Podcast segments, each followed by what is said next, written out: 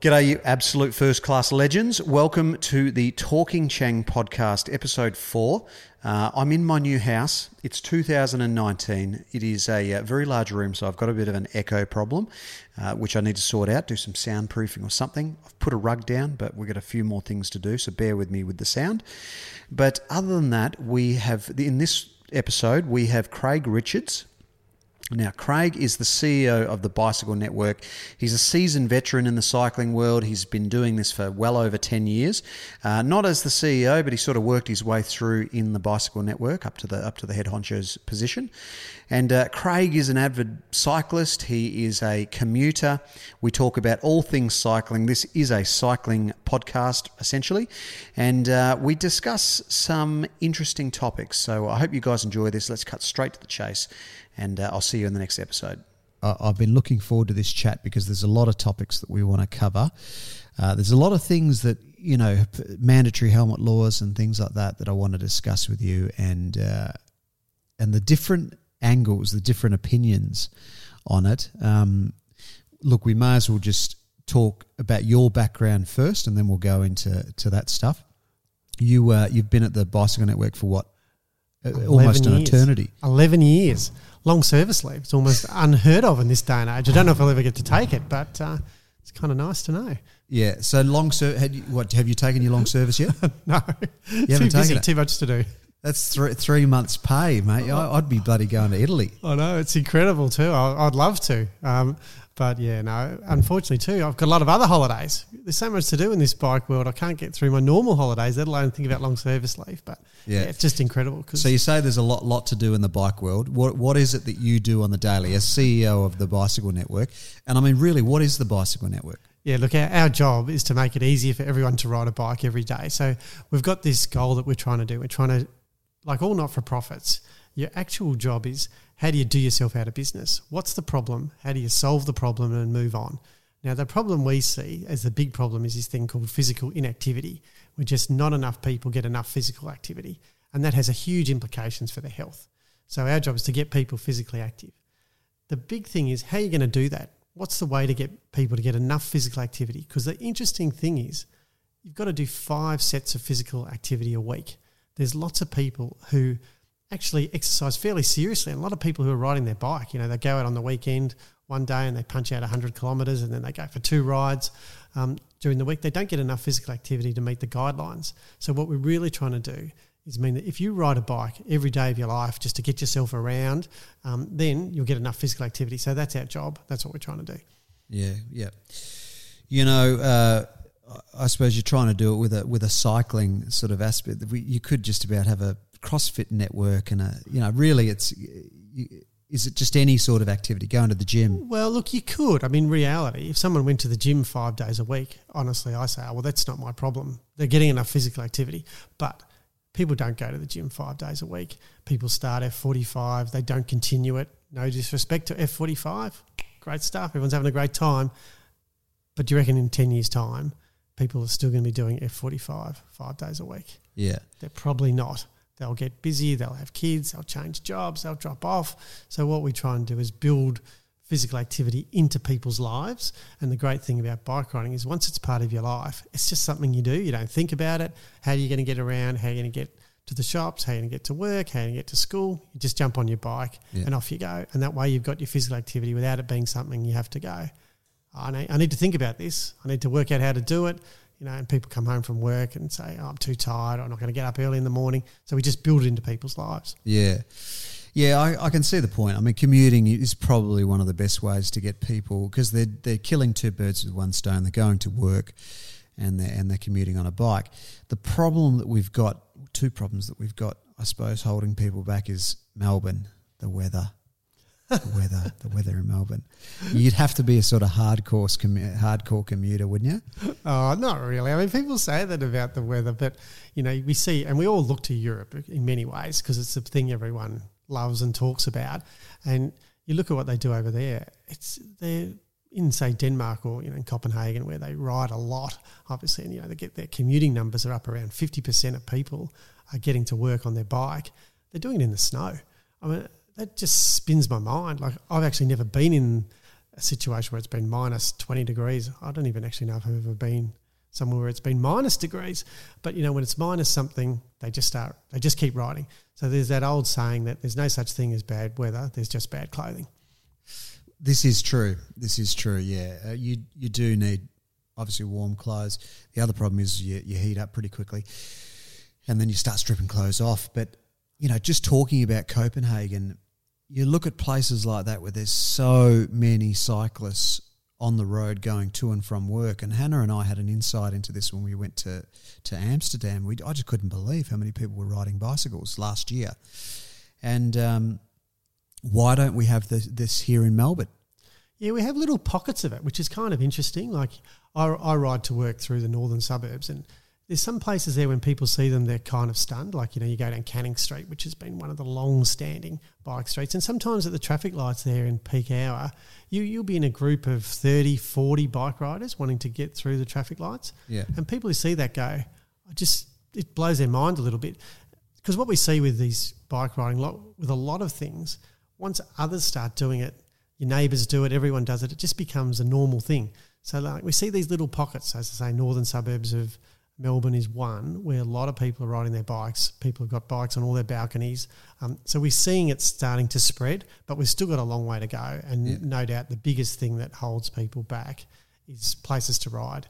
You know, they want to have places to ride where they feel comfortable and they want to have a place where they feel they're not going to have an interaction with a vehicle or a person driving a vehicle. That's going to be an unpleasant one. Yeah. Wh- What's the biggest thing stopping people from, you know, across the board in Melbourne?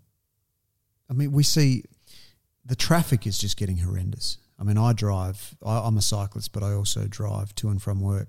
And I cannot believe that in the last 10 years how bad the traffic is getting.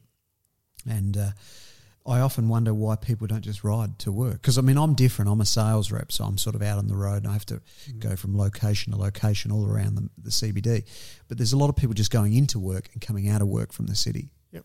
Yeah, the biggest thing that just stops them is it's this concern where we have this group of people, and it's been found around the world that roughly 60% of people are called the interested but concerned. They're interested in riding a bike, but they're concerned, and they're concerned that they might get hit by a car. That's what's worrying them. So if we can overcome the concern, people will start riding, and we know that when we, whenever you provide good places to ride, the numbers of people riding bikes just goes up.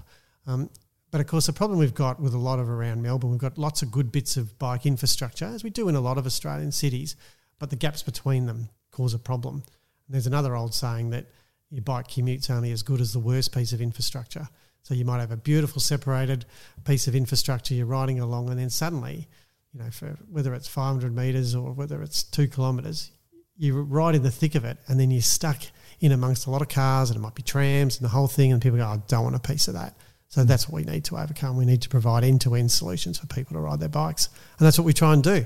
So we do a lot of work with the government to try and say, hey, this is what we need to do. We need to provide these conditions and these facilities, and that will get more people riding bikes. And of course, that will make them fitter and healthier, but it will help solve this congestion problem as well. Yeah. Is it infrastructure? Is, is that the big problem? Uh, or is it attitudes of drivers? the biggest thing I it, it look I say that's it's all the pieces put together that are important, um, and that's one thing I, I reckon I've seen in the bike world, which has been kind of interesting. People think there's one silver bullet. There's not one silver bullet. You need all the bits right for it to work. Um, no doubt infrastructure is an important one, but if you have bad attitudes from driver people driving cars, that's a problem as well. You need to get all the pieces together, but infrastructure is and we call it places to ride rather than infrastructure because it's a bit of a techie sort of you know term. Um, good places to ride certainly makes a massive difference, and that's the one that most people in the bike world pretty much agree with. No, we know we need these places to ride, and that's certainly a big start. But there's lots of other pieces as well, and sometimes we talk about there's the hardware and the software, and you put the you need to put the two together to get it all to work. Yeah, yeah. So I've always thought that it's uh, helmets are, are, are a, a big problem. You know, like even on my YouTube channel for years, I've been, uh, I'd go to the cafe and I'd sort of ride down to the cafe with me holding the camera, you know, vlogging away. And then I'd get people in the comments say, Where's your helmet? You know? and yet, the funny thing about it is you, you look at any photo, you just all you have to do is Google Copenhagen or Amsterdam, and you look at any of thousands of cyclists riding to and from work, and there's not a helmet in sight, right? So whilst I am a, a big advocate for helmet in cert, uh, helmets in certain situations, you know, racing bikes, for example, uh, anywhere where you're traveling at speed, you know, I think going down to the cafe without a helmet is a pretty reasonable thing to do. And I'm pretty sure that there's no evidence to show that, you know, there's more hel- there's more head injuries in Copenhagen than there is. You know what I'm saying? Yeah, look, and we've just been through our big review of mandatory helmet laws because they've been in Australia now for a long time since 1990, um, and it's just become very much a, amongst big sections of the Australian public just accepted and they shake their head and think, how could you ever think of doing this activity without having a helmet on? But as you say, what they see, they see people who are riding their bikes generally on main roads in Lycra at speed, and that's what they associate it with. They don't associate it with this great other huge number of people who are riding their bikes at low speed in circumstances where they're not mixing with vehicles. So, interestingly, as you say, the rest of the world didn't follow Australia's lead when it comes to mandatory helmet laws. Um, you would have probably thought back in 1990, yeah, the rest of the world will go this way and this is what will happen because we've become a, um, what I'd call a pretty conservative world. You know, we're pretty much. We're a bit of a nanny state, Australia, aren't we? Oh, it's very interesting, you know, like at times I'd like to think I was clever enough to be a, um, you know, sort of study history or something and think, how did we go from convicts? You know, we started this sort of convicts place where we didn't like authority to now we're very much lots of people saying no, more authority, more laws, more regulations, more things, control people. Um, but, you know, we bring it back to bikes. And the key to the bike is it should just be easy. You should just be able to hop on your bike and pedal away. Yeah. It shouldn't be complicated. The more things you make it complicated, as you oh, know, I'm going to get on my bike and now I'm going to need a helmet. I'm going to need to get this. I'm going to, you know, people say, well, you should get a registration. Other people say, oh, you should have to wear a green jacket. You know, you should have to get an orange flag. That was came up in the states once. Some state wanted to make it compulsory to have an orange flag on the back of your bike. You know, the more things you say, you need to to make it it just gets harder and harder, and people go, I just can't be bothered. Because you should be able to, when it comes to get on your bike, you should be able to just say, Oh, where do I need to go? I need to go here. There's a bike. I'm on. I'm away. Um, and, you know, people liken it to things in cars, but when you get in your car, all you need is the key. You don't need anything else but a key. All the stuff's already in the car. The lights are in the car, the seat belt's in the car, all this equipment. It's not like you've got to go out and make a, a specific effort to make this happen. And that's one of the things that, you know, when it comes to helmets, just one more barrier in the way. Um, and it does make people worry too, because they look at a helmet and think, Jesus, this activity is so dangerous that I, I can't do it without a helmet. Um, when the reality is the danger is not that great. Yeah, it's. Uh, I mean, look, I, have been riding. I'm sure you've been riding bikes for a long time. I've been riding bikes for ne- nearly 30 years and and, and racing, and uh, I can count on one hand the amount of times I've crashed, and particularly going down to to the shop. Do you know, it's uh, so you know it just makes sense that the, the, the laws should be. I mean, my stance is the laws should be laxed for adults uh, traveling just casually around on their bicycle. If you're going to ride your bike in a race or any sort of fast peloton, you know, group rides in the morning, definitely wear a helmet. That's the smart thing to do because you know, there's been multiple occasions where I've, I've caved in the, the back of my helmet from a crash and I've destroyed mm. it. Hmm. But I think just going down to the cafe, I think it should be pretty relaxed. And I think particularly closer to the CBD, it definitely should be more relaxed. Yeah, and look, we certainly see in other places of Australia, the beach culture is a very interesting part of it. You know, I was up at um, Gold Coast for Christmas last year. Um, my parents live up there, and I spent a bit of time around Burleigh Heads, and it was just interesting to see that culture. People on cruiser bikes, shared paths, going pretty slowly on their bike, you know, less than 10 Ks, cruising around. They have, a lot of them weren't wearing helmets. No one seemed to care, um, and it all seemed to just be fine. Yeah. Um, they weren't coming off. They're you know they're wearing. They're going down to the beach. They don't want a whole lot of gear when you get to the beach. You know they don't even have a towel. They just want to be able to get off their bike, hop in, have a quick swim. Um, so yeah, you certainly see that part of it. That um, it's a lifestyle thing, and when you see that, bikes become this lifestyle and they become a fashion item and a normal thing that just everyone does, then more people start to ride, and that's what brings that real bike culture, which is great to see. Yeah. You know, it's it's funny you mentioned the fashion side of things as well because because people are, are pretty they're they're pretty um, you know pretty material like that. You know, I mean, a helmet it doesn't look pretty, you know, and so that can be the one thing that stops people getting on the bike. Really, particularly like you say, going to the beach. Yeah, it could be. I mean, we see the bike fashion statement. It's quite incredible. The link actually, you know, you look at all sorts of ads and fashion ads and all sorts of things, and so often the bike is used as this sort of lifestyle prop. Um, you see it on the top of cars. You go into a car dealership and there's a bike on the roof of the car to try and sell a car. It's kind of interesting. You never go into a um, bike shop and see. A, So true. That's happening in the last few years. yeah, you never see a car underneath a bike in the bike shop trying to sell a bike, but you see it this way. It's sort of this real lifestyle thing that um, people see a bike and they think about it. And uh, why that is is, I I think when it comes down to why bikes are so attractive, it equals freedom. You get on the bike and you're free and you go and you feel pretty free because you feel the, the wind around you and all that sort of thing. So that's why it's so attractive to people. They see a bike, they feel freedom, and people try and trade off that in, in fashion as well, which is a good thing because it just means people look at bikes and people have a fond memory, you know, when they think about when they rode a bike as a kid or they rode it in some special place or something like that. Like lots of people have a place where they rode a bike and they think, God, I always remember that moment. So I'm sure you've got one. Like, is, is there some place where you went in the world where you just went, that time I rode a bike was unbelievable? Like, have you got one of those? Yeah, look, I've got multiple situations, you know, where I've, I've travelled, particularly through Southeast Asia, and you rock up with your bike. I mean, you know, I did a couple of um, tours over there in Southeast Asia, and, uh, you know, you rock up with your bike, and the best way to discover a new city is to just jump on the bike and ride. But the funny thing about Asian uh, or Southeast Asian countries or Asian countries in general is they don't have this regulation like Western countries do. And so, you know, you can I mean, you can just jump on your bike and ride. you don't yeah. have to. If you want to wear a helmet, no one gives a shit. Mhm. You know what I mean? And and this is what I like about Southeast Asia and Asian and Asian countries in general is that that it is a more relaxed approach to their rules and regulations.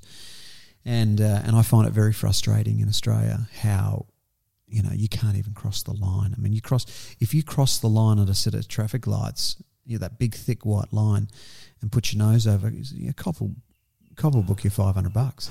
Yeah, look, you, one thing, NT is an interesting place. I don't know if you've ever been to NT and had a, had a look there. And we've done quite a bit of work in, particularly in Darwin, where they do have a partial helmet law where you don't have to wear a bike helmet on a bike path or on a footpath.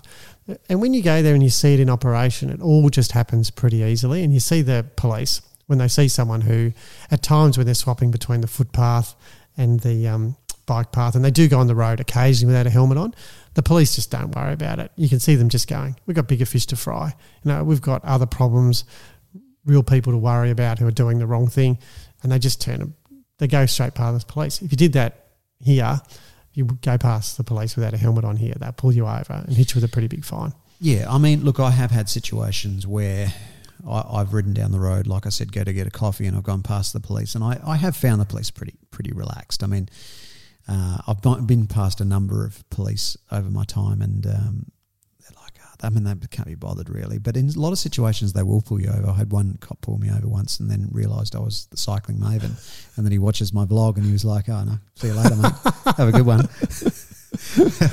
so that was pretty cool. Well, it's paid for itself, hasn't it? yeah. But um, but yeah, I, I think in general the cops are pretty relaxed. But then I, I'm absolutely disgusted when I see three or four cops in the city and they're lining up booking cyclists just one after the other for not having a bell on their bike, or, or minor things like that, or do you know those little stings they do? Yeah, the, the bell things are it's ridiculous. Like, yeah, what you're going to find someone for not having a bell, and uh, people think the uh, I hear that too, and I'm as you could probably gather, I'm fairly relaxed about it. And people think the bell's going to save you. Yeah, well, anyone that knows when you really need to brake hard, you don't have time to be stuffing around with your bell. You know, Well, well, let's talk about the background. Why, why, why? Who comes to making these decisions for a start? They're clearly not cyclists, right? They're just some old fuddy duddy, you know, who's been passed closely on a path, I reckon, and they just happen to work in a, in a position of power. But you know, I often think, what's the basis? So, for example, if you know we, we talk about the bells and the helmets, what is the is there any clinical evidence or is there any evidence to show that wearing helmets in Australia? I know this was introduced in 1990. Compulsory helmet laws were introduced in 1991, I think it was, or 1990. Yeah, it was between nine. It happened at different times in different states. It's between 90 and about 92 or three. Yeah. Yeah. And so, what is the what is the evidence? I mean, I haven't seen any. I, I did a, bit, a few hours research yesterday, actually, and I couldn't find any papers on Yeah. this. Oh, there's a lot of papers. There's more academic papers than you could you would believe. Okay. And as part of our helmet review, we had someone do a review of the academic papers. There is an extraordinary number. It is unbelievable how much academic rigor and time and effort has been put into this. But in the end, when we reviewed it all, the thing it shows, the one clear thing it does show, which is probably no surprise, that if you do come off your bike and you do hit your head, you're better off with a helmet on than without a helmet on. Yeah, and look, that makes sense. That is that is one hundred percent a fact, right? And we all agree to that. My concern is what is the evidence versus helmet helmetless injuries versus sedentary lifestyle and the people that weren't riding. I mean, has there been any comparison to that? Looking at people not riding bikes because of compulsory helmet laws and who are now suffering from diabetes and are a burden on our public health system. There's certainly been a lot of efforts to try and do that. But look, and when we look at this burden on our public health system from physical inactivity, it's extraordinary. The number of people, like we, we do the basic number, and it basically works that in Australia, there's one in out of the whole population, one in six people are going to get are going to die as a result of not doing enough physical activity at the moment. One in six One in six. one in six is going to get sick as a result of it and have a pretty unpleasant experience. So, one third of people are either going to, as a result of where we currently are with physical activity, either have a heart attack, type 2 diabetes, and some kinds of cancers. Colon and breast are the most affected by physical inactivity. It's extraordinary. Um, and not a lot gets done about it in reality. When we look at this preventative health problem, we've seen physical inactivity just keep going up over the years. Um, so it was found out in 1950, funnily enough, that physical inactivity, how bad it is for you. Early 50s by a guy called Professor Morris, who was an English professor, and he looked at people on the London buses. Right? And he first he looked at the drivers and the conductors, and he found out that the bus driver was twice as likely to die of a heart attack as the conductor, and that's because the conductor was collecting tickets and going up all the stairs all day. Then he looked at postal workers and found out the person who's sorting the mail in the back of the post office is twice as likely to die of a heart attack as the person delivering the mail, of course, did it by bike. So that's when we found out how bad physical inactivity is for you. And we haven't really done a lot about it. There's a lot of talk. There's a lot of talk about trying to get people to play more sport, um, and that hasn't tended to be terribly effective.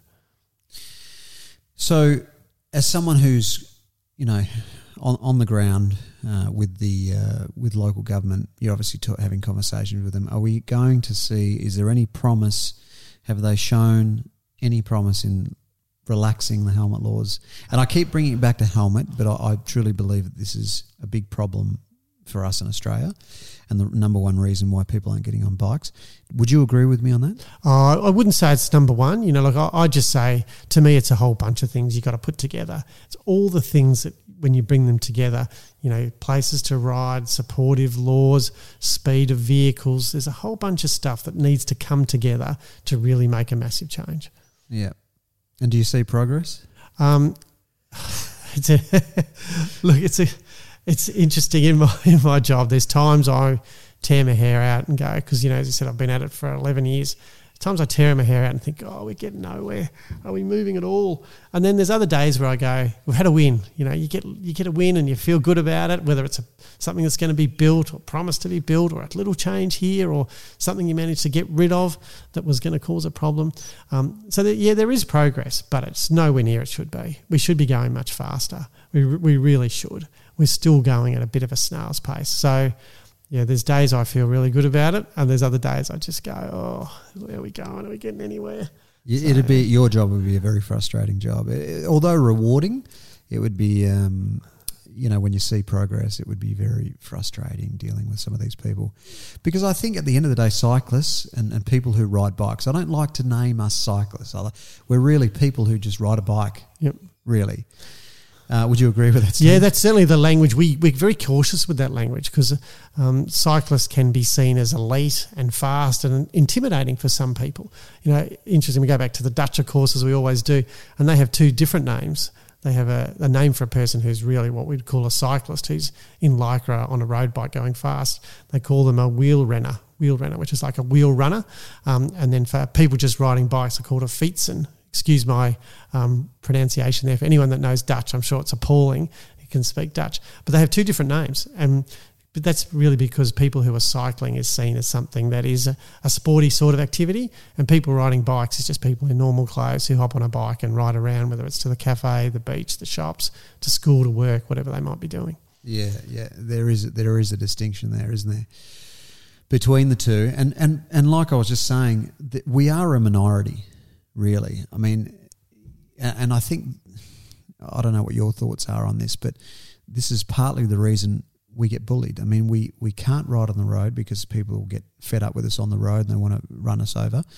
And then you jump on the footpath or a shared path, and you get abused by old people and you know people walking on the footpath. So not that I've got anything against old people. What I'm saying is, you know, it's it's a problem. It does not matter where we ride our bicycles. We're being hammered by somebody, um, and I often think about this. You know, being the minority, feeling like a minor- minority, um, is probably why.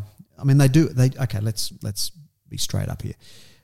They talk about uh, you know black people. They, they say uh, a black man went in and robbed uh, in the, in the states. You know, you see the report comes there. A black man went in and robbed the the bank or the or the store. You know, it's always a, a label, and the and the same thing goes with cyclists. A cyclist was hit, or a cyclist did this, and we're sort of pulled into this group. And uh, and one thing I find frustrating is when a cyclist you know runs a red light, we're all tarnished as a group by that guy's bad behaviour. Yet you see someone driving a car run a red light, we don't tarnish the whole uh, drivers with this same poor label. Do, you- do you sort of get what I'm? Yeah, I, I do, and I know we we're trying to do a lot of work with the media actually in that regard. And I know I wrote something about it the other day when I kind of reached my wits end with them when we're saying to them, you know, it's not a cyclist. This is a person, you know, and particularly it comes around when there's a terrible tragedy and they talk about a cyclist, and it's we see it as dehumanising in many ways, um, but also one it can dehumanise a person. But as you say, the other thing it can do, um, and I, I do toy with this a bit, and it does worry me that you know in the past I, guess I say people have always struggled with how do we dis, with discrimination. You know, people are always looking to in over a long time to say who's worse than me, so I feel better about myself. And it used to be about religion and race and whether it's the color of your skin or where you came from or something. And now it's because we've pretty much worked out largely. Look, that's appalling way to behave. Um, it spills into other areas, and it can be now by what activities people have, you know, whether they're riding a bike. So we suddenly you get this group of people say, I hate people that ride a bike. I hate people who are cyclists. And you think, why would you hate people who are cyclists? It's just crazy. It's a it's a irrational way, but it's just someone who want is looking, I think, to say, hey, I'm better than them. Um, and it's a very unpleasant part of human nature. Well, again, yeah, I, I do agree with you, and I think they are the majority. So it's the majority against the minority, and no one wants to be part of the minority, and and I think that's a big part of it. Well, I actually have a different view here. Okay. I, I actually think a lot of people on bikes want to be part of the minority. That in that it's sort of seen as, hey, this is a special thing, and I and I know this, and and I've got a little niche activity here. So, you know, sometimes I do think that our bike riding world can hold itself back a little bit because um, some of the strongest supporters of it are actually kind of worried that hey, if everyone rides a bike, I won't be special anymore. You know, which is sort of interesting because it's good to a lot of people like to have um, be special because they have something that other people look at and go, "You do what? That's absolutely incredible! What you ride your bike to work?" And people shake their head and they feel good about that because they're a bit standing out on their own. Where if everyone did it, you wouldn't feel that special about it. If you said, you know, like if, as I say, if you're in some of those places where over half the people ride their bike to work, and you went, I ride my bike to work, people would go, oh, what's what's the big deal? It's sort of like saying, you know, drink a glass of water. Yeah. When a lot of places, when you say, I ride my bike to work, everyone looks at you and goes, You did what? You rode from Oakleigh to the city? Oh my God, that's unbelievable. You know, in some people's minds, that's seen as, you know, going up Mount Everest or something. Yeah, yeah, yeah. You're right. I suppose you're right. It, it is. There is that you know that segment of people who are always going to want to be part of that that uh, that little group. Um, so just just finishing up on what we were talking about with the with the helmet laws. You recently did a survey. Um, Twenty eight thousand.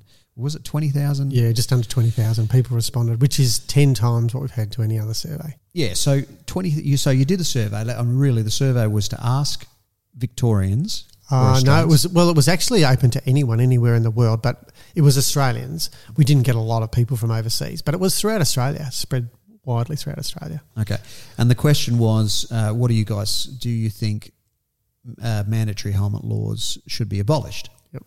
And uh, fifty-eight percent said there should be a change to helmet laws. Correct. Um, Forty-one percent said helmets should be mandatory at all times. Forty-one percent Yep. said man said mandatory. So I'm thinking a lot of those people weren't cyclists. Um, no, the vast majority of people that responded ride their bikes. We didn't get a lot of response from people who aren't bike riders. Yeah, forty percent said helmets should be only mandatory when the risk is high, which is pretty much where I stand. Yep. Uh, Thirty percent said they would ride more often if helmets weren't mandatory. Yep. So that's a lot of people. It's a lot. It's a lot of people. It's So very the- interesting. So thirty percent of uh, twenty thousand. That's um, that's a lot of that's a lot of people. Yeah, and the thing that worries, um, you know, they particularly the authorities or or particularly like the trauma type health people. The other interesting part is when we said to people who would would you never wear a helmet? It was a very small proportion of people said they would never wear a helmet. So Yeah. a lot of them said they would still they bike riders feel they're able to assess the risk themselves and say, okay, I'm going down to the cafe, I'll be fine, I'll go at a low speed, but I'm going out for a training ride and I'm going to descend down a mountain. They're going to stick a helmet on. Yeah, Um, and that's just common sense, really, isn't it? it, it is. And what we do know, though, of course, is the biggest risk when it comes to riding your bike is from vehicles. The biggest risk is being hit by a vehicle. You know, eighty percent of bike crashes happen because a car, a person driving a car, hits a person riding a bike. Now I want to challenge on that. I want to challenge on that because eighty percent's a lot, right? Is there any is there any evidence there with yeah, that? there is. Okay. Yeah, there is. because uh, you know I'm thinking. Look, I'm an experienced cyclist, so I. th- This is actually this is an interesting topic in itself, right? Because I'm a, an experienced cyclist, and I know that when I'm riding down a path and there's cars on the left hand side, I know there's probably a chance someone's going to open their door, and I don't really hold. You know, dooring's a big problem, and we'll, we'll cover that in a, in a little while. But I also know just to stay out to the right a little bit, right? And I think what I, my point that I'm getting at is, with cycling experience comes comes you know a little bit more knowledge on how to stay upright, and I think a lot of these people. It's not necessarily always the, uh, the the car drivers and the, and the vehicle drivers' fault. I think a lot of the time there's some confusion as to you know who's going to go left and and uh, and a lot of these people I see just doing stupid things, riding too close to cars when they're passing them at parked cars. Do you think? And, and and I mean, a lot of these crashes are just people falling falling off as well, inexperienced bike riders. Do you really think it's eighty percent? Yeah, it's been shown around the world, lots of places. yeah, I know. It's staggering, isn't it? Like it's a it's eighty percent of, of accidents involve a car. That's Well, crazy. And it's the driver's fault.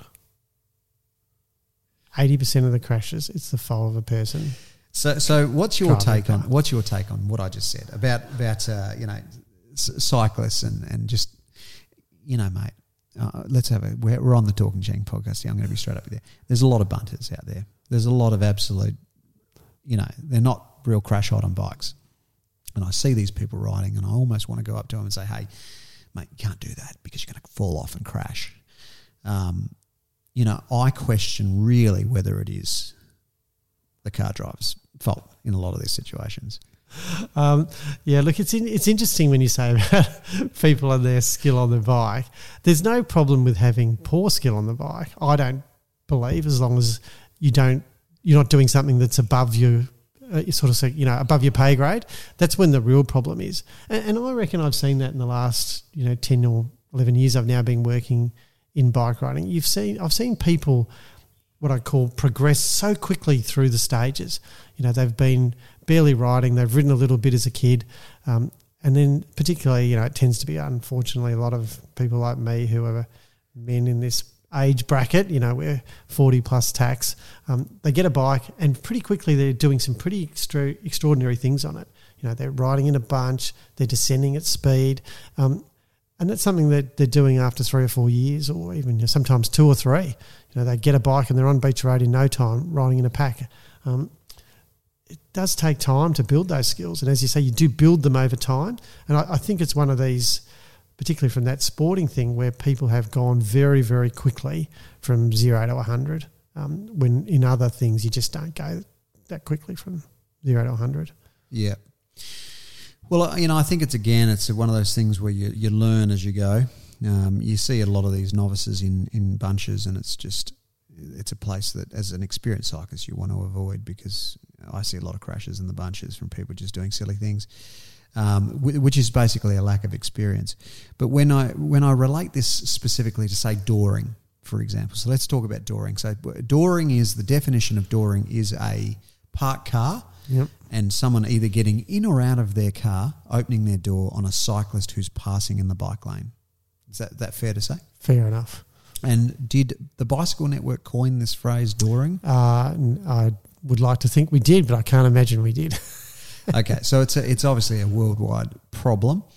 Um, for a start, it's I suppose from an intra- infrastructure. If you're an infrastructure planner setting out a road, it is difficult to utilize enough space across the road so as to put people the ability to park their cars, also put a bike lane in, and then put a couple of lanes of traffic in, and still have enough space to fit everything. Uh, you know, what uh, are you interacting with the government on this? Yeah, and it's not really difficult. You know, I, I know. You know, so we go back to this overseas. People from overseas come and they scratch their head and they go, "Why do you have the bike riders protecting the cars? Why don't you have the bike riders on the inside of the cars?" It's just the classic way you should build the road. It should go pedestrians, bikes. If you have space, park cars, cars moving. Um, there's no way you should have but we've got a lot of situations here where we've gone pedestrians, parked cars, bikes, moving cars. We've just got it the wrong way around. Um, and, and when you say we, th- this is an interesting point because I often think about this as I'm riding along and I'm thinking this is the most ridiculous setup I've ever seen uh, of, of a bike path on a road. And then I think, who is the person or the people or the team that are putting this together when they when they do it? And who is it? It's a bunch of people. I mean, it could be someone from Vic Roads in, say, in Victoria, um, or it could be someone from the council. So, you know, we do have a situation where there's a lot of people and a lot of traffic engineering type people who are involved with this. There's a big spread of them. There's a huge number, um, and I, want, I know we've done work here to try and produce best practice guides, and we're back going to have another go at it and try and do more, so that it's clear. Here's the few situations we should do. And it is difficult because there are lots of different road situations, but we should have a few that we know this is what we're aiming for. And when it comes to dooring, we do know that um, dooring, particularly in Melbourne, comes down to about four or five key streets where all the dooring happens Chapel Street, Sydney Road, um, Gertrude Street, which I ride down every day. You know, there's these few streets where the vast majority of the dooring happens. Um, and on some of those streets is the ones we've seen the terrible tragedies as a result of dooring. We saw a terrible one with Alberto Paulon on Sydney Road, a terrible one with James Cross on Glenferrie Road. You know, there's the dooring is confined to a few key streets, so we could make a massive um, hole in the number of doorings just by fixing those key streets, which is what we're working on. Um, St Kilda Road's another classic one. So, how do you fix a dooring incident? You know, you've got, let's look at the circumstances. Mum's in a hurry, pulls her car over. She's running late to pick the kids up from school, just frantic, you know, gets out of the car. And uh, cyclist comes past. So, you know, how do so we've obviously got the mum that we have to sort out. What about the cyclist? Does the cyclist have a responsibility? Um, look, I think you do when you're riding your bike, and you should be conscious. And you mentioned you're conscious of where you position yourself so you're not too close to the cars. Sometimes it does get tight though. You know, like I mentioned, some of those streets where really you are pretty squeezed. Um, and I, I know personally myself, and I don't think I'm the world expert on bike technique, but the bits where I know I'm in a pretty tight place and it's hard for me to ride outside the dooring zone, um, I'm going at an incredible slow pace and I'm really keeping my eye out what's coming in front of me. So I'm thinking I should be able to stop. Um, but as I say, the best thing we need to be able to do is we get the car on these roads, get the bike, sorry, on the inside of the car, parked cars. It will make a massive difference. That will certainly help. Um, but there's other technologies for other areas that have been coming in for vehicles as well. You know, there's some cars now that have technologies that do have a driver alert system. Um, one so you can't open the door if something's a, they see a, they detect the bike rider coming and the door stops you opening it for the time it takes, which is great. We should get that stuff fitted to vehicles as well, um, as well as teaching people what's called the Dutch reach, which is basically if you're you know you're in your vehicle, you open the door with your left hand, so then you look over your shoulder and you see the bike rider coming as well. Um, so there's things we need to do to improve the situation for everyone. Mm. Yeah, I noticed the, uh, the, in in the city actually coming past. Uh, St Vincent's. I'm not exactly sure the name of the street, but there is a. They have changed it a couple of spots in the city where they've put the bike lane on the inside. Yep. But then I sort of think, well, what about the passenger door opening? You sort of, but I suppose every car's got a driver, so you're going to have more people opening the driver's side door, and not every car has a passenger getting out of the vehicle. So there's obviously you, you limit your chances of being doored there as well. Yeah, the the number of the average number of people in a car is like one point one or one point two. Yeah, It's extraordinary. The vast majority of vehicles have one person in them. That's incredible in itself. It's incre- It is incredible. Um, and so what makes them that as you say, there could be a passenger situation, but it's incredibly rare. So this is this is a situation where I think a lot of people don't like carpooling simply because people don't like people. People just don't like people. I mean, I've got to admit, me personally, I'd rather just chill out on my, on my own on the couch watching TV than, than go to a party, for example. And uh, and I think people just like to be in their car, listen to their podcast, listen to their music, and have their little solitude as they're on their miserable way to their miserable job. And I think what a lot of people don't realise is you can do that on the bike. You could just put your headphones in and ride your bike, and you, so Yeah, carpooling's interesting. It's never really worked. Um, it's it's the timing thing too for a lot of people. Like, you know, maybe in the old days when you worked in one of those, you know, sort of sterile environments where everyone knocked off at four forty five and you all left at four forty five and you all got there at exactly the same time. But it just doesn't work. You're waiting for your person who's leaving earlier, leaving later. You're waiting for your neighbour. It just doesn't happen. That's the great thing about the bike too. Um, you know, you you can you have complete control over your time. I know when it comes to you know commuting on the bike, the variation in my commute on the bike one two minutes max. I know exactly how long it takes, and it takes the exact same amount of time. And if I try and pedal harder occasionally, I'll get a good tailwind. It hardly makes any difference at all. You control the time perfectly. Um, when you know if you're on a train, hot day in Melbourne, it goes to pot, and suddenly you're 45 minutes late in your car. Something happens, there's a crash or something. Suddenly it takes another 40 minutes to get home. Just doesn't happen on the bike yeah. unless What maybe you get a puncture. yeah, and what do you do? Well, that's true. That's a big thing. I think most people don't even know how to fix a puncture. Most most you know most uh, new cyclists. so uh, I've seen a lot of people standing on the side of the road after after getting a puncture. What do you do on the uh, crappy days through winter? What what do I do? Yeah, I just there's not many. Suck it up. suck it up. I, re- I reckon, like I- as I say, I in in a year, how many times do I either get home or get to work when I'm absolutely soaking wet? One, two a year. Um, not many. Wouldn't be ten. And in the cold, well, I just put on lots of clothes. I'm I'm a real wimp. I personally feel the cold badly, Yeah. but I just put on lots of clothes. Um, beanie under the helmet sounds pretty horrific, but beanie under the helmet, decent gloves, more jackets, off you go. And so you live a fair way out of uh, in the in the suburbs. Um, that's a long commute. I don't go the whole way. I do halfway. I yeah, because I live out. My commute is about 24 kilometres by what I'd call hardcore road, um, which is going on the most challenging roads with the most vehicles. Um, or you can go pretty much the whole Yarra Trail. But that's up to 40 something kilometres. Yeah. So, yeah, I go halfway. Now, this is the other thing I wanted to talk to you about. You know, you're talking about the Yarra Trail and the fact that it's not a straight line, right? It's a lot of curving and a lot. And then I look at the train. So at the moment in Victoria, they are rolling out. The Andrews government are rolling out this um, cr- rail crossings where they where they're removing the railway crossings, and they're putting overhead trains. Uh, in a nutshell. And so I think, okay, this is a fantastic opportunity to integrate the cycling uh, lane with the overhead. So to put the whole thing overhead together so that people can ride in a straight line. And, a lot of these governments, a lot of these uh, c- councils, they don't understand the basic concept of a cyclist commuting to work. When you're going to and from work, you want to go in a straight line. You don't want to zigzag and turn left and turn right and stop at.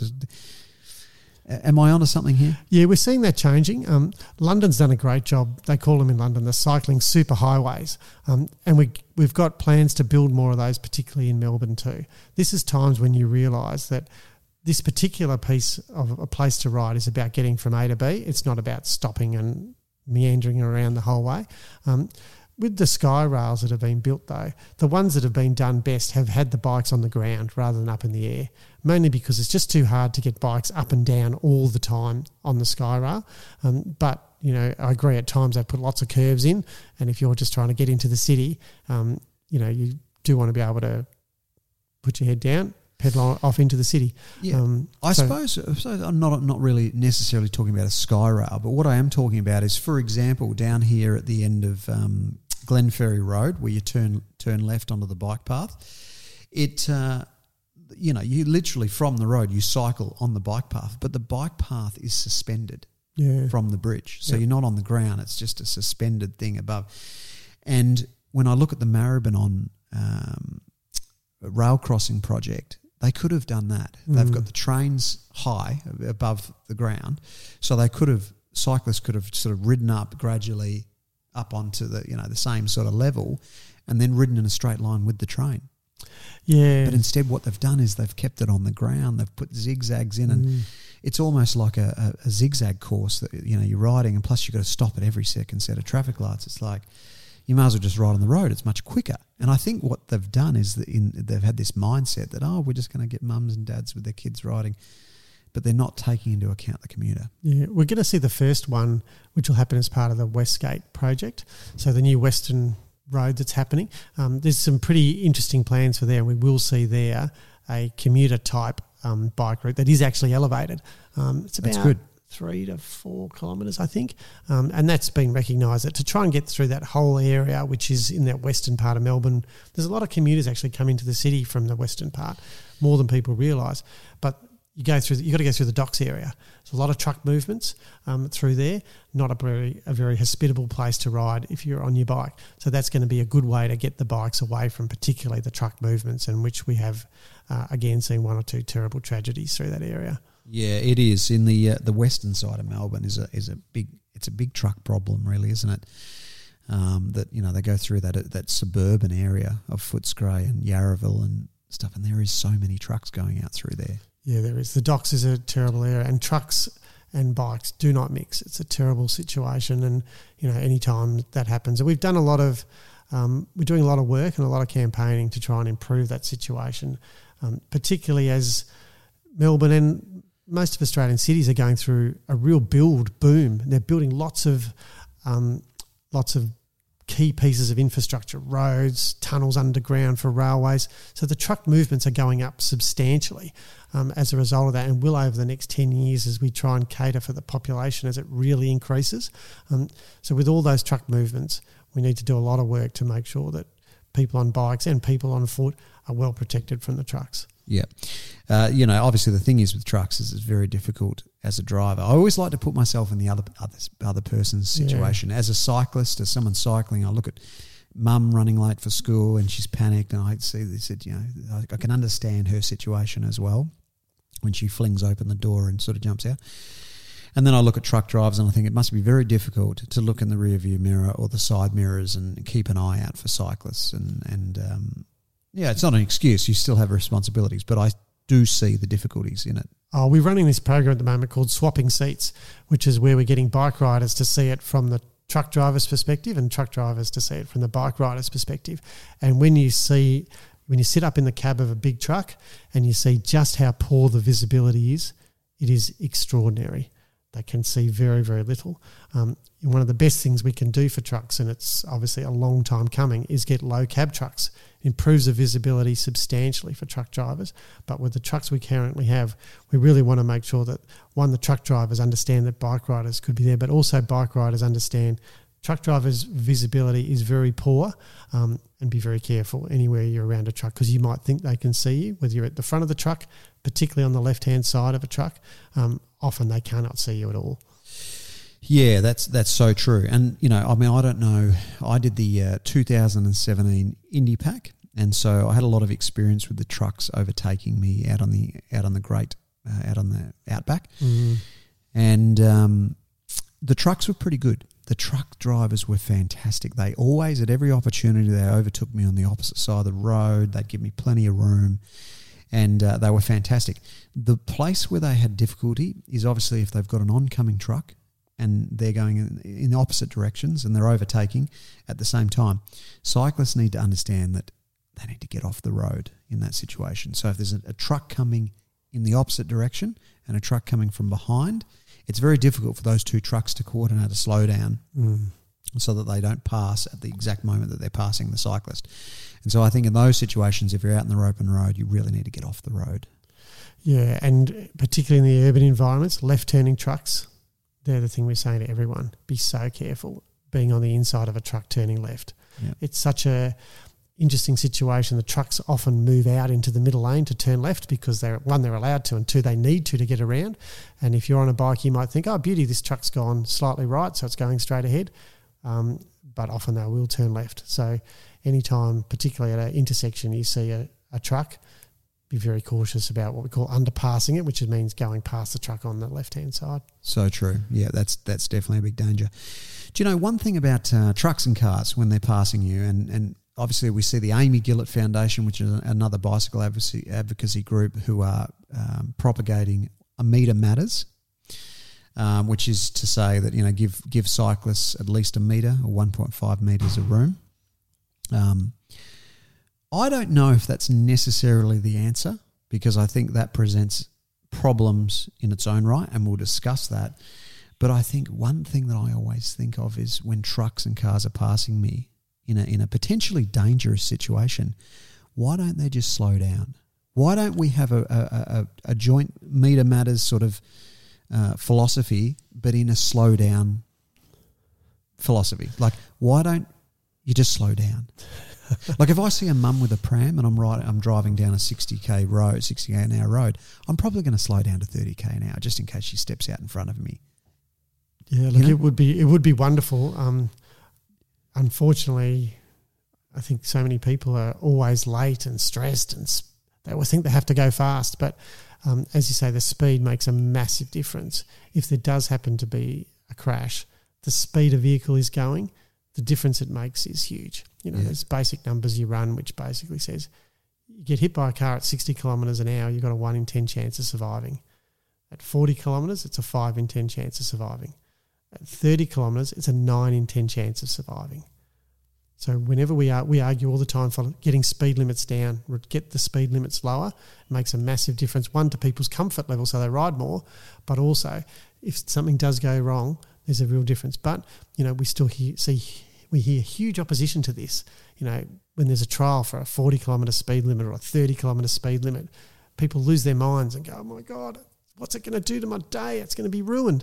And the reality is, people around the cities are not driving that fast anyway. You know, in peak hour, their average speed is much lower than that in any event, but it does cause a lot of political wrangling. But um, it will make a massive difference to get the speed lower. And if people just adopted that practice when they see someone go, "Oh, I better be a bit careful there," and you should do that because it's a basic human thing to do. Yeah, I totally, I totally agree. You know, as I get older, I sort of, you know, I see situations where I can potentially see a dangerous situation with a, a cyclist on the road, and then I just slow my down. So there you go. You, if you want your next slogan you, for the bicycle network, I reckon it should be just slow down. just slow down. Should there Three be words. a um, expletive in the middle of that or no? I don't know. maybe an adjective of some sort. Or something. yeah, I don't know how well that'll go, but um, talking about uh, talking about you know big vehicles, uh, there was a bus driver uh, who drove into a low bridge in Melbourne. Mm. He uh, he seriously injured six passengers on board. So he his his bus was taller; it was three point eight meters, and he went under a three meter bridge. He was travelling at the normal speed, didn't slow down, didn't even take into account the fact that the bridge was lower than the thing, and injured six passengers. Now, the this was two and a half years ago. The court case was on last week. Uh, his name was Jack Aston, and he went to jail. He got sentenced to six years, and so he's going to do two and a half years in jail. Now, I look at this, and I think the guy didn't kill anyone. He hurt a lot of people. Clearly, it was it was openly stated it was just an oversight on his part, and uh, it was obviously criminal negligence he got charged for. And yet, we've had six people die this year on bikes, and I'm pretty sure a lot of the drivers didn't get charged. And I think we're seeing a lot of drivers who are sorry, they're getting charged, but they're not getting uh, thrown in jail. I don't see many people who kill cyclists being thrown in jail. What's your thoughts? Oh, look, there are. Um, unfortunately, we, you know, one part of my work is we do have involvement and we do watch those cases pretty carefully. Um, obviously, not all situations end up with the person driving a car who ends up being charged, but there are. Um, there's a few been a few terrible ones um, and situations where there's been some pretty stiff penalties um, over the past few years. Um, you know, and some, unfortunately, a couple have been our members um, who have been lost on the roads, and the penalties there. I know we one one of our members, name's Julian Paul, was killed by a woman called Stephanie Ma, um, and she was found guilty of culpable driving, which is the most serious offence. Um, and initially, she got a 12 year sentence. It was reduced on appeal, but she got a 12 year sentence. so, what did she do? She was what she came under the category of being sleep deprived. Um, reality, there was some unclarity about her situation, whether she'd been taking drugs or not. Um, she, when she um, unfortunately killed um, Julian, she then left the scene, um, hid the car, went into hiding. So by the time they got her, it was hard to test her for drugs, um, but it found she'd been awake for an extraordinarily long period of time, and as a result of that, she got a very she got a significant penalty. She pleaded not guilty. Um, so as a result of that, you get no free kicks on the way through. You know, you get no reduction in your penalty um, if you plead not guilty. So she got a very significant um, penalty. Um, and there was another one, um, another you know one of our dear members called Gordon Ibbs, who was killed by a fellow called Bradley Azzopardi, um, and he got a significant sentence as well. I can't remember exactly, but it was eight or nine years for dangerous driving, causing death. So the, it does happen. Um, we probably see one or two of those cases go through the court a year. Um, we saw another woman, Rebecca Stewart, who um, that person in this occasion, Christian Aspie, he wasn't killed, but he was very seriously injured. Um, she got a significant penalty as well, and she was um, drug heavily drug affected. Um, he was out on an early morning training ride around Lake Wendouree in Ballarat. so there are the penalties there. It does happen. Um, but occasionally there's obviously situations when the authorities have a, a, job to do there and it is difficult. They do the best they can. I think they do a terrific job um, making those investigations because they are difficult and emotive. Um, and what I do say about the, these situations is there's no winners here. It's a terrible situation, you know, for the family who've had to um, endure loss of the loved one. Um, their pain is often extraordinary and ongoing for a long period of time. But on the other token, for the person behind the wheel who's done something, whether it's they were, and often it is pretty serious criminal behaviour, whether they're on drugs, drinking, sleep deprived, texting is a really big one. Um, their life is in a hell of a mess. You know, they're off to jail, um, so it's a pretty serious situation. Yeah, I mean, it's a, it's it's it is terrible for all parties because at the end of the day, I've been you know, I'm I'm a cyclist and I've been guilty of doing something on the phone when I should be really paying attention to the road myself. So I'm going to put my hand up, um, and I think there's a lot of people who could probably do the same thing, and then to suddenly find yourself in that situation where you've, you know, killed someone or injured someone. It's it's a It's such a silly mistake. It, it is, and it can happen fairly quickly. You know, and um, the phone is a terrible temptation for people. You know, it's this wonderful device that does all these amazing things for us, but it's like a drug. It's hard to put it away. Um, it's hard to put it down. You know, we were having a very good chat here, which is fantastic, and neither of us have looked at our phones for I don't know how long we've been talking. Um, it's pretty refreshing, but that for most me. for most people in life, it's sort of like, oh, what three minutes? I need another hit of my phone, and um, for whatever reason, so yeah, it's in the phone in the vehicle is a terrible situation. And and this leads me to the next thing. You really these phone companies should be held accountable for people. I mean, look, at the end of the day, people using their phones in their vehicles is a big problem. And so rather than putting that uh, fingerprint scanner on the next phone, on the next iPhone 11, maybe they should put a, a, a set something up in, in the software where as soon as you enter your car, the phone goes into no use mode. Yeah, look, we, we suggested that in the middle of last year.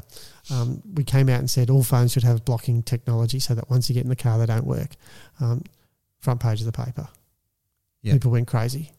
You're crazy. This is incredible. What are you thinking? Um, the technology exists. There's lots of different technology companies who all approach us afterwards and said, "Will you back our product? Will you back our product?" Um, but when we suggested it, people would just came out with all the of course, I call them the what ifs. Well, what if you know you're on the way to the hospital and your wife's about to have a baby and you need to use your phone? You know, what if all these extreme situations? And we're just like, we'll just pull over and make a call. You know, so we did suggest blocking mobile phone blocking technology, and caused a hell of a stink. But it was Yeah. good fun because seriously, it's a real problem, and we should just be able to hold it together. Yeah, I think um, maybe this is this is very similar to helm, you know, mandatory helmet laws and mandatory seatbelt laws and things. So maybe what the companies could do, uh, like Apple, for example, is to roll out a a voluntary button that you press where you um, where you can disable your phone. You know, there. I mean, there is at the end of the day, there is airplane mode, Yeah. but it's it's airplane mode, right? So people think, oh, I can only use that when I get on a plane. So you know, driving mode. So there could be a button where, and, and people can voluntarily do it. They can put their car and you know and see what happens. Yeah, I agree. There's more that needs to be done in that area because it's a, the distraction is huge, um, and it's significant. You know, it's it what it does. People take their eyes off the road, and there was a case which was recently um, went through the courts again where a woman took her eyes off the road, and she said she wasn't using her phone, but she was connecting the Bluetooth for the music. She said ten seconds, eyes off the road for ten seconds. Ten seconds is a long time. You count to 10. One day, sit in your car when it's not going, count to 10. It's incredible how far you go. It's amazing. Well, especially when you're doing 100k an hour. I know. It's unbelievable. Yeah, it's a big problem. Um, so if, there's some new laws that have been introduced into Victoria in July 2017, talking about phones. Um, can you e- explain what? I mean, was there some sort of liaison? Was there some sort of trade off here? What, what was happening here when these laws were introduced? Who was communicating, advising? Was it you guys? Well, you've actually got me. What are the laws? Well, so in, in, in July um, 2017, there was the no, so there was all these new laws introduced um, for cyclists. Um, so you're not allowed to you're not allowed to touch your phone on the bike, and if you even touch your phone uh, while you're riding a bicycle, it's you get a four hundred and sixty-seven dollar fine, which is the equivalent to what drivers get when they're talking on their phones. Yeah. which is fair enough. Um, but if you have it in a quad lock mount or some sort of mount on your bicycle and you don't touch it. You're allowed to use your phone. Yep. Um, so there were, yeah, there were, that that was one of the laws. Um, there was a few other laws. There was one uh, you're allowed to now ride in the bus lane. Oh, yes. Yeah, yeah, I do remember was these the- ones. Yeah. That was the other one. Yep. So in Victoria, you, you weren't allowed to, and so you were riding in these bus lanes back in the day, and you'd have these buses absolutely going off at you, Mm. um, which I think is just stupid. You should be able to ride in the bus lane. It's Oh, look, yeah, bus lane. I've mixed mixed views about that. Look, in some ways, I, I do understand it, but putting buses and bikes together, it's um, it's not the best solution. We've got a, you know, whatever a bus weighs, ten tons or something. It's it's enormous. As a way to say we're going to solve the places to ride, we're going to let bikes go in the bus lane.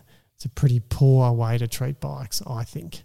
To say, yeah, you can now ride amongst the buses pretty frightening piece of um, equipment to ride amongst. But I get there's less traffic in the bus lane than elsewhere. So it's trying to maximise use of the space, but um, we shouldn't use that as as an excuse for building better places to ride.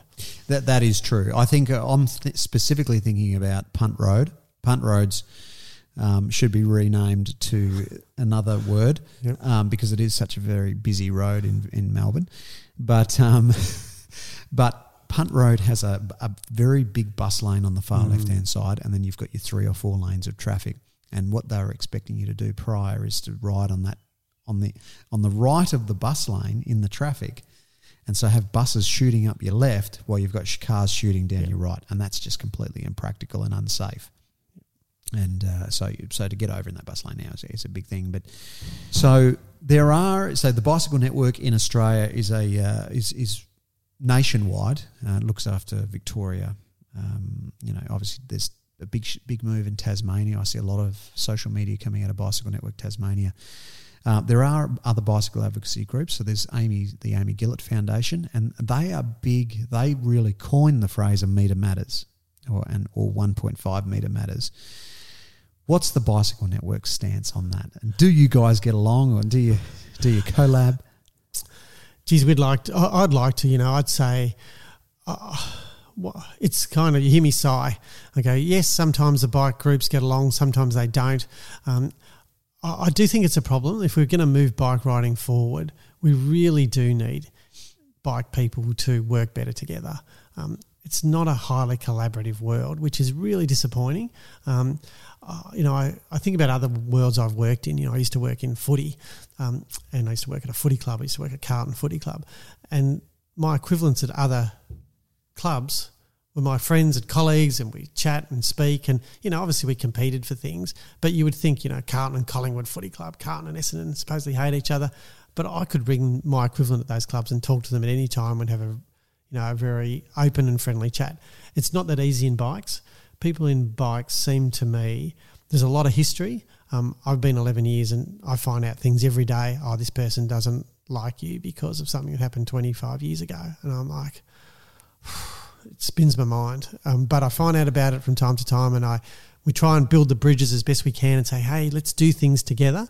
Um, and you know, we've been as guilty as anyone. You know, we talk about the um, the AGF's campaign. You know, at the start, organisationally, we didn't support it, um, minimum passing distance. We were supportive of the existing law, and I think we made a mistake there. And we've come out and said we've made a mistake, and we're now on board with it, and we're doing as best we can to try and make sure we get the law through. It would be great if it was uniform throughout Australia. It's still a bit messy, um, and then also make sure that on the back of it too, we have a good enforcement and education program because um, we've certainly seen that in um, you know there's a place in England, the West Midlands, where the police have done an amazing job of really um, making sure that there's a significant impact.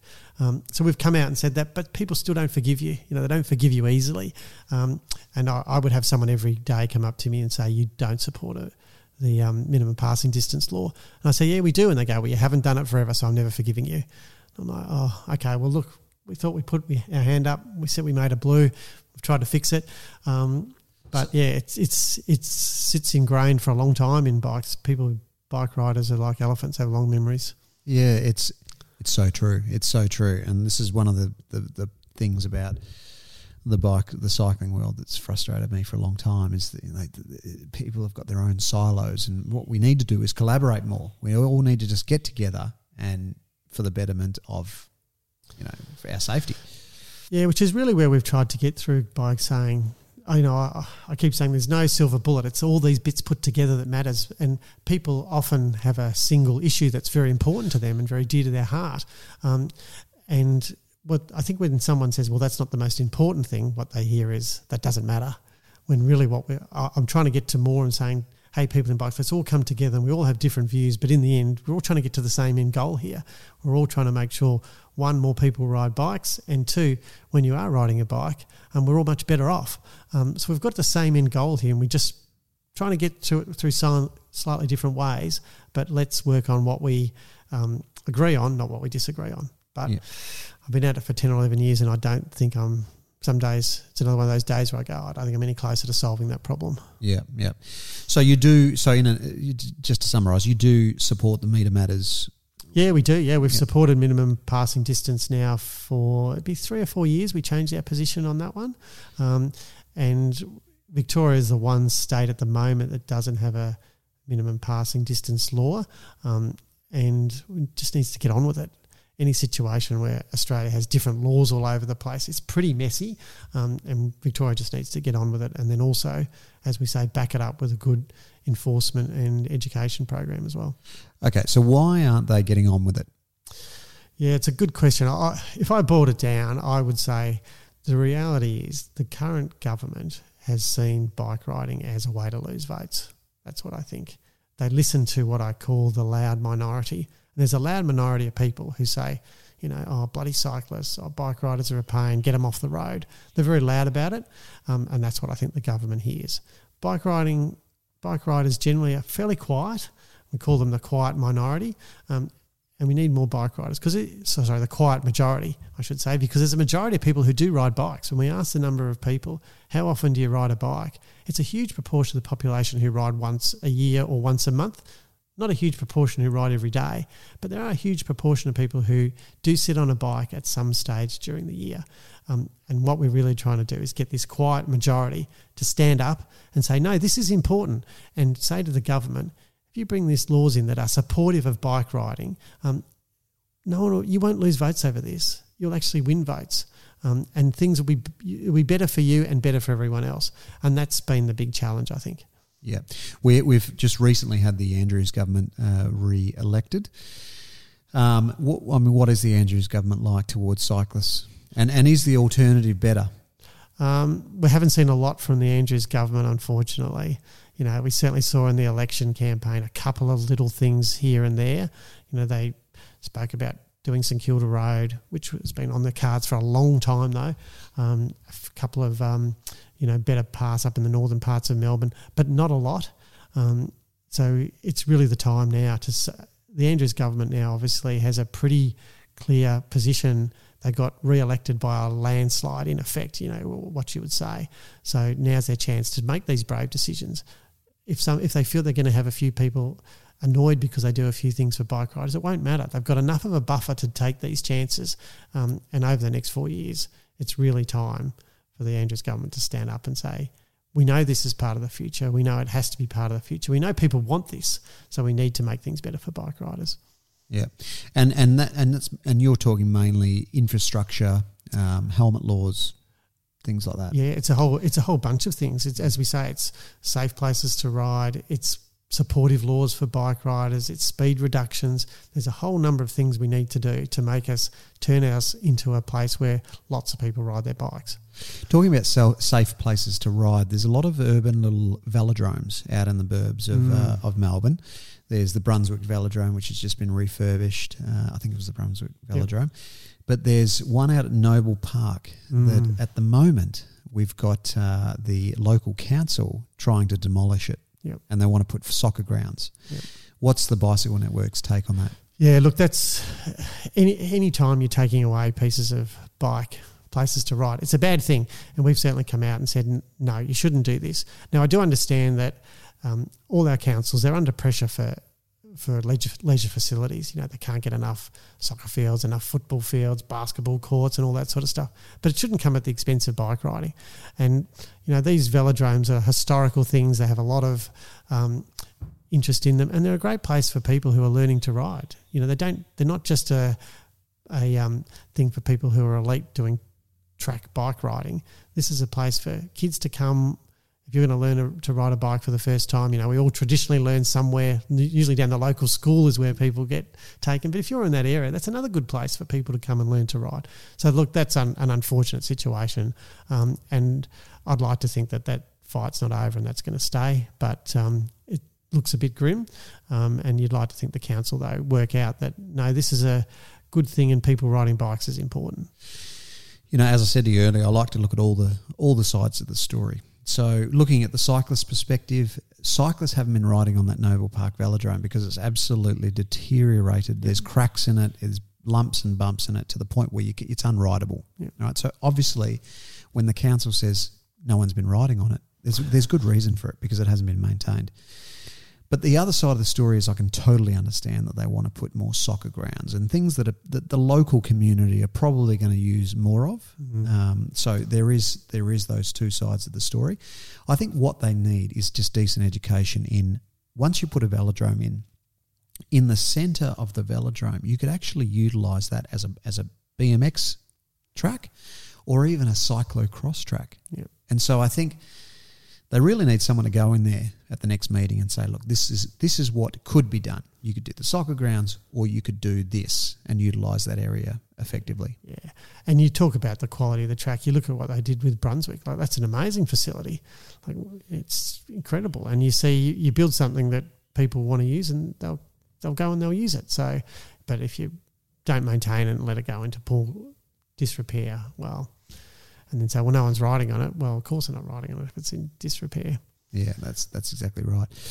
So just just finishing up. Um, obviously, Vic Roads, and there's a lot of. I, I've actually just going back to what we were talking about about the number of bicycle advocacy, advocacy groups. Sort of, there's you know, Amy's Bicycle Network. Who else? Who else have we got on the the big players? Um, well, obviously, Cycling Australia is a big player in terms of when we talk about the we look at the number of members a little bit too.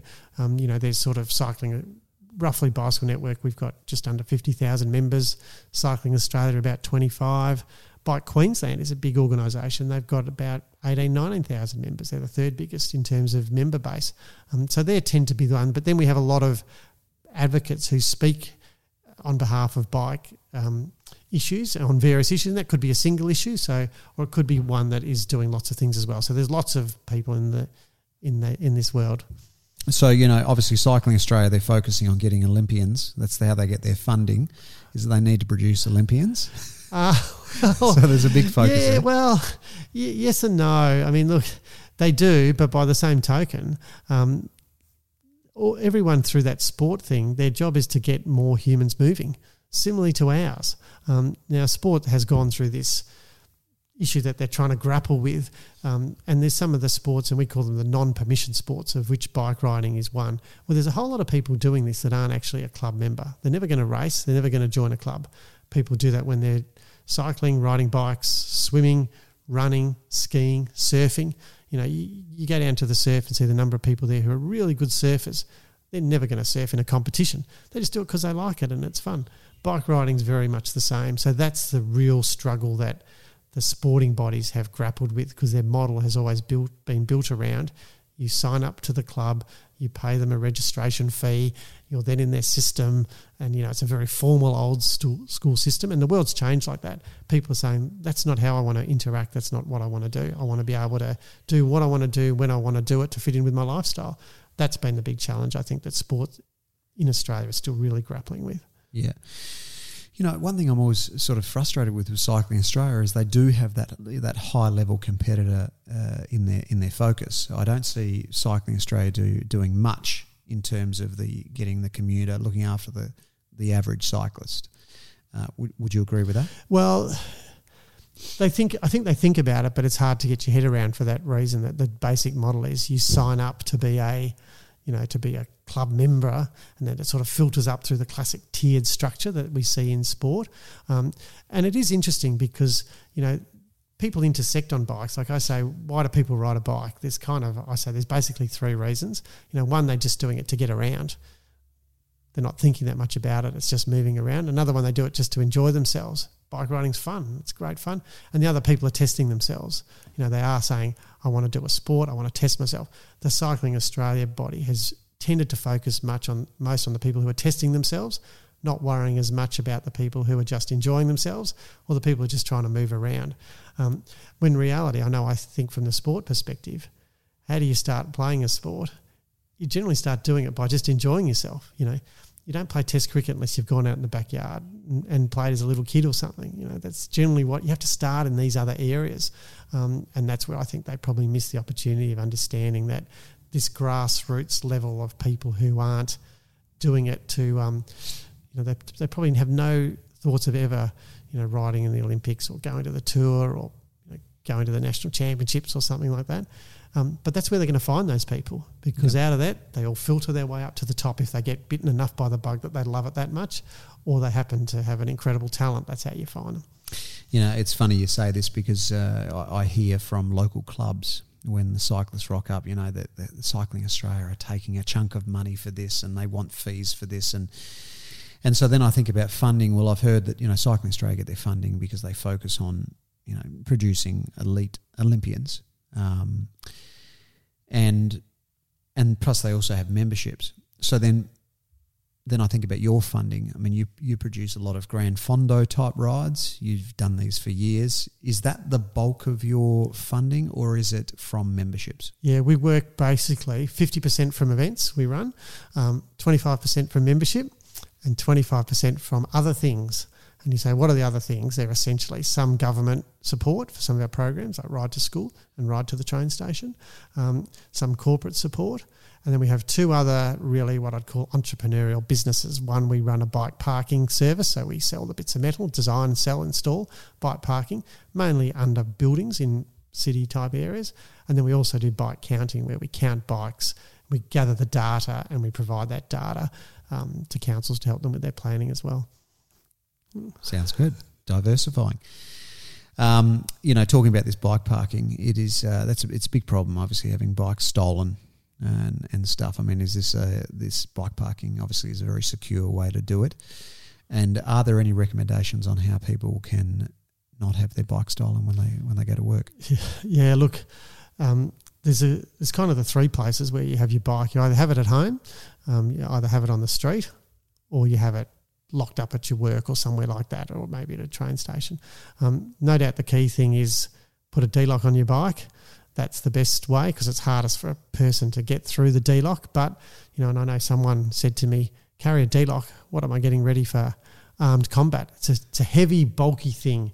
It's annoying. It's hard to carry. It's annoying too. to carry. Yeah. Um, but um, that's no doubt one key thing. And it's very interesting. You know, we're doing some work trying to think about bike parking at the moment and what should it be like on the street? Because, you know, and I did a little exercise where I just took photos for a week of bikes parked all over the place wherever I could see them. And over the time, I was like, over the course of a week, I was like, I was like, one of the things was, what's the most expensive bike I could find parked on the street? The most expensive bike for a week of looking I could find on the street was an Avanti that would probably retail for twelve hundred bucks right? Yep. Nothing more expensive in a week. Then I thought, oh, I now have a look for cars parked on the street, and I found a two hundred fifty thousand dollar car in two minutes. People just their bikes they won't park them on the street because they're so worried about them getting pinched. Um, yep. But it tends to be if you have an old clunker, then you'll leave it on the street. Um, so yeah, well, that's a problem. It is a problem, and I remember riding my very expensive four thousand dollar mountain bike into the library in the city. So the main, what's the main mm. library? The, the yeah, um, state library. State yeah. library in the city there. Parked my bike out the front, locked it up on a chain, very thick chain. Came out, it was gone. Not only mm. was the mm. bike gone, but the chain and lock were gone. And I was told by a police officer that there's there's groups that specifically go around targeting little zones like this is you know have you had discussions with the authorities on this problem? Yeah, we have, and it's a terror. Like when your bike's stolen too. Unfortunately, I've never had it, but I, we know emotionally. It's so upsetting for people to come out and your bike's gone because for many people, their bike, they love them. It's probably the same with your yeah. bike. It's their pride and joy. I was devastated. Um, everyone is always devastated. Um, and, you know, we know we, we talk and how do we reduce bike theft and we try and look at it. But, you know, it's a sad part of life, isn't it? That that's someone's business. Your your business is, um, you know, producing compelling content that hopefully this becomes some. Someone's business is going around stealing bikes and selling them. Incredible. It's unreal, isn't it? It is. You know, surely you could do something better with your life. Yeah. No, just incredible. Craig, um, I said this would go for an hour. it's nearly an hour and a half now, and I'm sure you've got things to do. So I want to th- I want to ask you a lot more questions, but maybe we could do a, a take two at some stage. Thanks for coming on the podcast. Oh, no worries. Thanks so much for having me. It's been great fun. Absolute pleasure. And uh, we'll see you hopefully in version two. All right. Wonderful.